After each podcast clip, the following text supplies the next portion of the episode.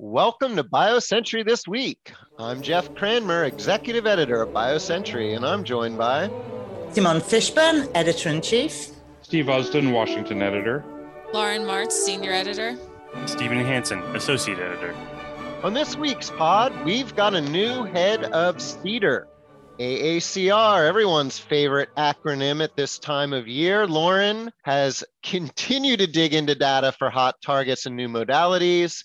Stephen, our man in the UK, joins us to discuss our 2Q financial markets preview and the deal in focus. We look at a pair of Chinese companies and what their deal might mean for a company that's quietly been operating for about 20 years now, Gene GeneChem. But first, the BioCentury team is prepping for our 21st BioEquity Europe conference, which will be an all digital event scheduled for May 17th to 19th. BioEquity's Partnering One platform is now open. Register now so you are ready to start scheduling one on one virtual meetings with 120 plus presenting companies selected by the BioCentury team. For more information, please visit bioequityeurope.com. Let's turn to FDA. Steve saw a tweet this morning from Janet Woodcock saying that Patrizia Cavazzoni has been named the permanent head of CDER. She's been in the role on an acting basis for about a year now. Steve, what does the move signal? Two words, I think competence and continuity. Patrizia has been at FDA a short time. She joined in 2018 as Deputy Director for Operations at CDER. She took on the role of acting Principal Deputy Commissioner for a couple of months in 2019, and then went back and took over as acting CDER Director when Janet Woodcock shifted over to Operation Warp Speed to run the therapeutics program there. Patricia Cavazzoni was trained originally as a psychiatrist specializing in mood disorders. She worked in industry first at Lilly for nine years, then six months at Sanofi and almost eight years at Pfizer. So she brings a deep understanding of how industry works. She's highly respected by current and former staff in industry. And I think that it's a sigh of relief, I think, for a lot of people that that she's going to be taking over CDER. Steve, not to be the skeptic on this, but one question I want to ask is whether there are any controversies shrouding Patricia that would affect her relationship with the industry. Well, look, there isn't anybody who's been active in any leadership position in the world for a couple of decades like she has who hasn't been involved in what we in the United States call controversies. But I don't think that any of them are going to affect the way that she interacts either with industry or with FDA. The controversies about Patricia Cavazzoni come from her time in industry she was the head of product safety, both at Pfizer and at Lilly at times when they had products that were controversial and where there was litigation. And she was involved in defending both of those companies. In one case, the courts ruled against the company, or there was a settlement against the company. In another case, the company prevailed. And they're going to be the same people who oppose Janet Woodcock's nomination as permanent FDA commissioner are going to raise questions about Patrizia Cavazzoni. They're going to say that she's too close to industry, that FDA needs somebody who's going to be more adversarial, more of a cop on the beat than they imagine that she will be. The main thing about her, I think it's it's actually too early to know what she's going to do. I'm sure that there are a lot of pundits who are going to come out today and declare with great certainty what her priorities are going to be, what her management style is going to be. The truth is that we don't really know what her priority is going to be, how she's going to manage. For the last year and a few months, she's been managing CDER as acting director on a remote basis. And that's quite a different experience than what's going to be happening going forward when FDA staff goes back and they have a transition to some kind of normal. And one more thing, because obviously the CDER director is like one of the most important positions from a regulatory perspective for the biopharma industry writ large. We know that CBER is facing an onslaught of cell and gene therapies, and that's what that leadership is going to have to deal with.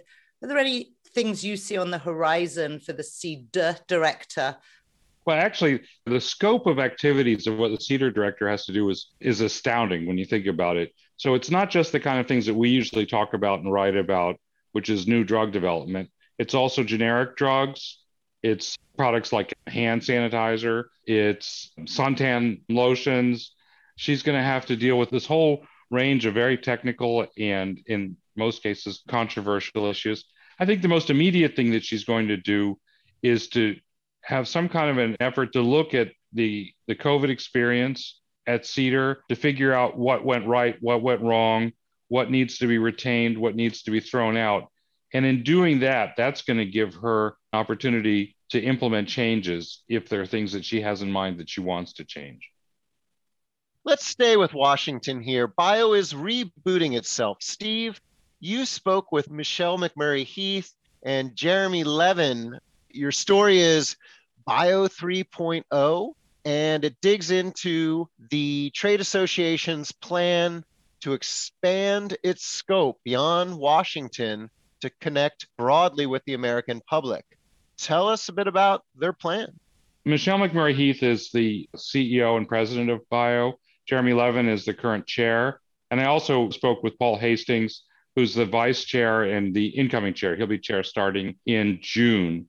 It, it was very interesting conversation. They talked about Bio's mission in terms that are quite different from the usual kind of button down DC Trade Association talk.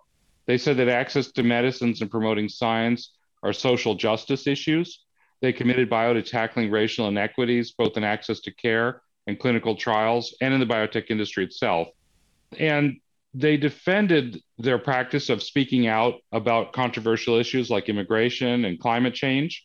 Those positions reflect the views of many, but not all of the small companies bio represents. But lobbyists and executives at the bigger companies told me that they're skeptical about it. They say bio should stick to a narrower set of issues and should avoid antagonizing members of Congress who may have different views on social issues, but would be staunch allies on issues like drug price controls, things like that. So it's going to be very interesting how it plays out both in Washington, how successful they are, and how it plays out with bio member companies and whether Dr. McMurry Heath and Paul Hastings and Jeremy Levin retain the support of the bio membership for the agenda that they're plotting. Thanks, Steve. We'll be looking out for the fruits of this new initiative. Let's turn to AACR. Lauren, one piece you wrote that's getting a lot of attention is how bispecific constructs are moving beyond T cell engagers. Now, T cell engagers have dominated the bispecific antibody scene for at least the past five years. Lauren, how is industry starting to branch out? Yeah, I think people can't get enough of these bispecifics. And something really interesting that we saw in the data when we looked at all the bispecifics antibody abstracts was that about half of those abstracts were not focused on T cell engagers, which I think is really interesting because we're seeing T cell engagers at every pharma company, all these new biotechs that are popping up. And so a lot of companies are now looking at things like NK cell engagers or gamma delta T cell engagers, things that target a different type of immune cell to a tumor cell to generate a different type of immune response. But even more than that, we're seeing a lot of dual targeting bispecific antibodies. And I think what's really interesting is that many of these are targeting two checkpoints. And so the idea is that this might be a way to increase the efficacy of checkpoint inhibitors and find a way for more patients to respond. And then one other thing we're seeing is checkpoint T cell engaging antibodies that are targeting a checkpoint inhibitor with one arm and that are also targeting a tumor antigen. And this is something that's unique to things like 4-1BB, which have been pretty toxic as antibodies just targeting 4-1BB. And so the idea is that maybe you can harness the activity of a checkpoint to the tumor and minimize toxicity. So there are a lot of different constructs that are coming out and gaining in popularity based on the analysis that we've done this year. So, Lauren, one question I have about this, because it's extremely interesting and your story really shows which targets they're going against. Many of them seem to be going after the really well established checkpoints like PD1s, CTLA4. Couple of them are going after LAG3, OX40, which are among the new crop how do you expect this to play out? Do you think people are going to have to demonstrate efficacy against a single checkpoint before it becomes part of a bispecific checkpoint strategy? That's been a conversation really also for combination therapies, right? Can you work as a mono, a combination therapy if you haven't worked as a mono? So, any patterns on what you're seeing emerge? If you talk to a lot of companies in the space, I think they're going to tell you that it makes the most sense in terms of risk to go after validated targets first, especially if you're looking at a new type of modality. But at the end of the day, clinical efficacy is clinical efficacy. A lot of people have also said that with the checkpoint inhibitor space, you don't necessarily need to have monotherapy activity. Some of these are getting advanced with additive activity, but not necessarily monotherapy activity. I think we'll see a lot of activity in the bispecific space with the validated targets, but I think it'll be interesting to see if this is a strategy to bring these newer targets forward. And specifically LAG3, I think because a few weeks ago we did an analysis of the next generation checkpoint targets, and a lot of the LAG3 space was not standard mAbs. They were looking at things like bispecifics and fusion proteins and things like that as a way to possibly get in first with something that's more effective than potentially more effective than a standard mAb. And one more question Is anybody looking at these new bispecifics also in the context of combination therapies? So, in a way, you're going after three things that way. That's a good question. I'm not actually sure. I know that there are definitely bispecific combinations with checkpoint inhibitors and things like that, but I'm not sure if people are actually adding a checkpoint inhibitor on top of a dual targeting bispecific checkpoint inhibitor. But that'll be something interesting to watch for. That was one of the things, Lauren, I was wondering about because I know with some of the early T cell engagers, safety was one of the issues that they tended to run into. And so I didn't know if the move to dual checkpoint targeting or something other than CD3 engaging, whether there was a safety advantage there as well, if we've seen that yet, if it's a way of having a better therapeutic window for this sort of modality, or whether it's really just more about efficacy. I think the hope is that there will be a better therapeutic window and we're just seeing the very first data on some of these dual checkpoints coming out. I think there was data from Pieris on just a few patients at AACR. So I think that remains to be seen. But if you're looking at things like NK cell engagers, there are some definite potential safety advantages there because they're less likely to cause the cytokine release syndrome and things like that. We did see some really positive data from Affimed with the NK cell engagers this weekend. It'll be interesting to see how those play out. They were definitely the big winner in the stock market, at least on Friday. I think their stock jumped up about 20%, and that brought them over the $1 billion market cap threshold. And they've been working on these forever now, isn't that isn't that right, Lauren? Yeah, I think they started with T cell engagers and K cell engagers many years back before many people were even thinking about this type of modality. It's nice to see some positive data coming at this time when it's such a hot area. They were cool before cool was cool. All right, let's turn to the financial markets. Stephen, uh, you've spent the past few weeks talking to buy-siders in Europe, the US. Now, your piece that came out has an ominous title Looking for Signals of a Financing Slowdown financing in the first quarter for biotech was white hot, but sector indexes underperform the broader market. So, what are you hearing from the folks that you talk to, and what's the data showing you? Well, there was definitely a little more of a cautious tone, I think, heading into the second quarter than what we'd seen last year when the biotech stock market was raging and everyone was just riding along with it going into this quarter, there was much more of a sort of feeling of looking out for when things might really start to turn. As you said, biotech indexes have been underperforming, but IPOs are still raging hot. We're still seeing lots of money being raised there. And the one that stood out to me was actually venture. I know venture tends to lag the broader markets, but venture raised nearly double the amount of money, $13.6 billion in the first quarter, than we'd seen in any previous first quarter. So while that's still going really hot, investors had what we termed sort of a wall of worry that they were looking at, which ranged from everything from FDA and FTC, so regulatory issues that they were concerned about, to interest rates, to just a run of, of bad performance in terms of clinical and regulatory milestones. So there were a lot more things that investors have on the tip of their mind that they think contributed to this sort of downturn. And really, the things that they're looking for now are just things like fund flows and IPO pricings. That's really what they're going to be keeping a close eye on to see whether some of this financing activity really starts to slow. Stephen, a couple of things. First of all, the party has been so good for so long that I guess to some degree investors have to worry. That's their job mm. to worry. If they were to be come to you and say, ah, "I got nothing to worry about. This is all cool," that would be, let's put it, extraordinary. I thought a couple of things were interesting in your story, and I would like to actually emphasize for our subscribers that we presented it in a different format this time. We went with a slide deck format, which is something you should keep an eye out for. I think the data pop out a little bit more easily along with the messages. Stephen did a great job with this. But one thing we saw is that doesn't seem to be a lot of concern about FTC shutting down M&A. That's one thing that you reported. The other thing is seeing preclinical IPOs as perhaps a canary in the coal mine as a signal that they're watching for when the downturn might come. Do you have any comments on either of those?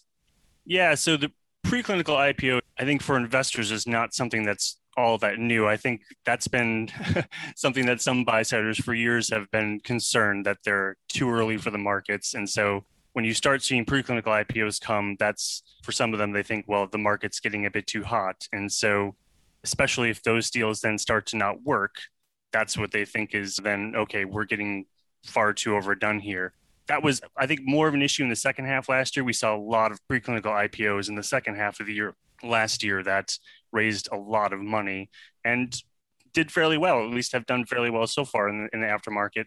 It was a continuation in the first quarter. We didn't see as many. I think there were six preclinical IPOs, and most of them are doing still fairly well but it is definitely something that they're keeping a close eye on. And so I think that, along with some of the maybe non-US, so sort of European IPOs that are coming to Nasdaq, I think those things we'll be watching to see, especially companies that are coming that don't have maybe a classic crossover round or some of the big name crossover investors in them. Those are ones where they're not going to have the, the IPO fully covered heading into the deal. And so that might give us a better feel for what the appetite really is for these IPOs. And what about the FTC uh, part of that equation that Simon asked about, Stephen? most of the investors see it as really potentially an opportunity because most of these investors they're not investing in the large pharmas where the expectation is the FTC is going to have potentially an impact on your large pharma mergers. They actually think that this could lead to pharmas turning their eyes more towards small and mid cap companies, which is where a lot of these guys like to play. They almost see it as a potentially optimistic move that you could see more bolt on deals coming if pharmas are turning away from financial engineering deals like BMS Celgene and looking more at deals where they can add a technology or a program to their pipeline. And I would argue that they're wrong, that the FTC is going to be also looking at big pharma acquisitions of small and medium companies and there's going to be a lot more scrutiny of those kinds of acquisitions. They're going to be looking at them from different perspective. They're going to be looking at them from the point of view of whether they have implications for innovation, and that's going to be a concern that's going to go across the industry. It's not going to be limited to big pharma multi mega mergers. It could be. And I think what it will take is, at least based on the investors I spoke to, is I think it'll probably take one of these deals like the Amgen Five Prime type of deal being challenged by the FTC before I think the alarm bells start to go off. Um, well, what about Illumina and Grail? Illumina Grail is one person brought that up, but they said that's slightly different just given the competitive situation that is there and that you have Illumina who is almost a monopoly in terms of supplying the sequencing technologies to these companies and then they're buying what is potentially going to be one of the largest players in a space that depends on sequencing technologies. And so it's a little bit different dynamic than a pharma buying a company that has an asset in your normal cancer asset. It's interesting. I've heard both sides of it. I've heard several people say Illumina Grail is an exception or is different from standard bolt ons within the therapeutic space.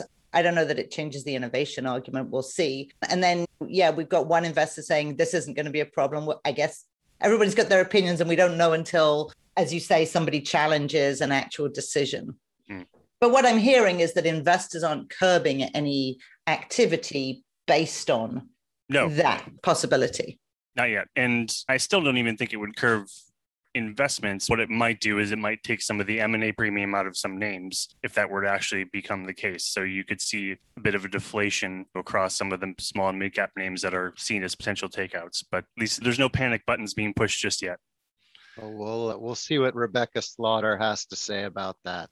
All right, well, let's stick with the theme of deals. This week's deal in focus it's a deal between two Shanghai based companies, I-Mab, they're a six year old company that's listed on NASDAQ, and a company that frankly was new to me, GeneChem. They've been around for about 20 years and they've been working with research oncologists, helping them run their trials now the company is beginning to combine the resources that it's gathered over the years, which include a comprehensive hospital network, the top hospitals in China, and target and drug discovery capability as an IP around compounds it's discovered to create therapeutic assets. GeneChem is hoping this deal with I-Mab will be one of many to leverage its antibody discovery platform that it's been building all this time. Lauren and I had a chance to speak with Tong Zhang. Now he's a veteran of Merck and Co.'s BD team. He ran global BD for WuXi AppTec, and then he was with CBC, formerly C-Bridge, the investment firm. And he said that GeneChem eventually decided that having de- portfolio deals, such as the one with I-Mab, made a lot more sense for them rather than having a series of one off licensing deals. And Lauren, you had a look at their pipeline, and what stood out to you? So they've been focused on antibodies and cell therapies, and they have some really interesting novel targets in their pipeline, which stand out from a lot of other companies working in this space in China. And I think what's interesting about this new deal is they haven't worked on bispecifics before. And this is just another example of how bispecifics are everywhere. This gives them some capabilities to leverage their antibody platform and move into that space.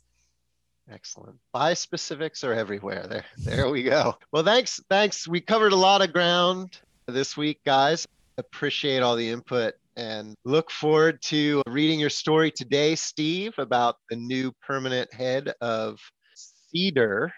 Uh, what's CDER stand for again? The Center for Drug Evaluation and Research. Excellent. Sorry, we were having a little style debate in the background here of whether it's cool to say cedar on first reference or not. Y'all be the judge. Let me know. And so, head- Jeff, go ahead and tell our listeners what CBER is. Center of Biologics. Center for Biologics Evaluation and Research. uh, B is for biologics. The head this week on biocentury.com, uh, we'll have our story on GeneChem, more from AACR from Lauren, if she's still standing.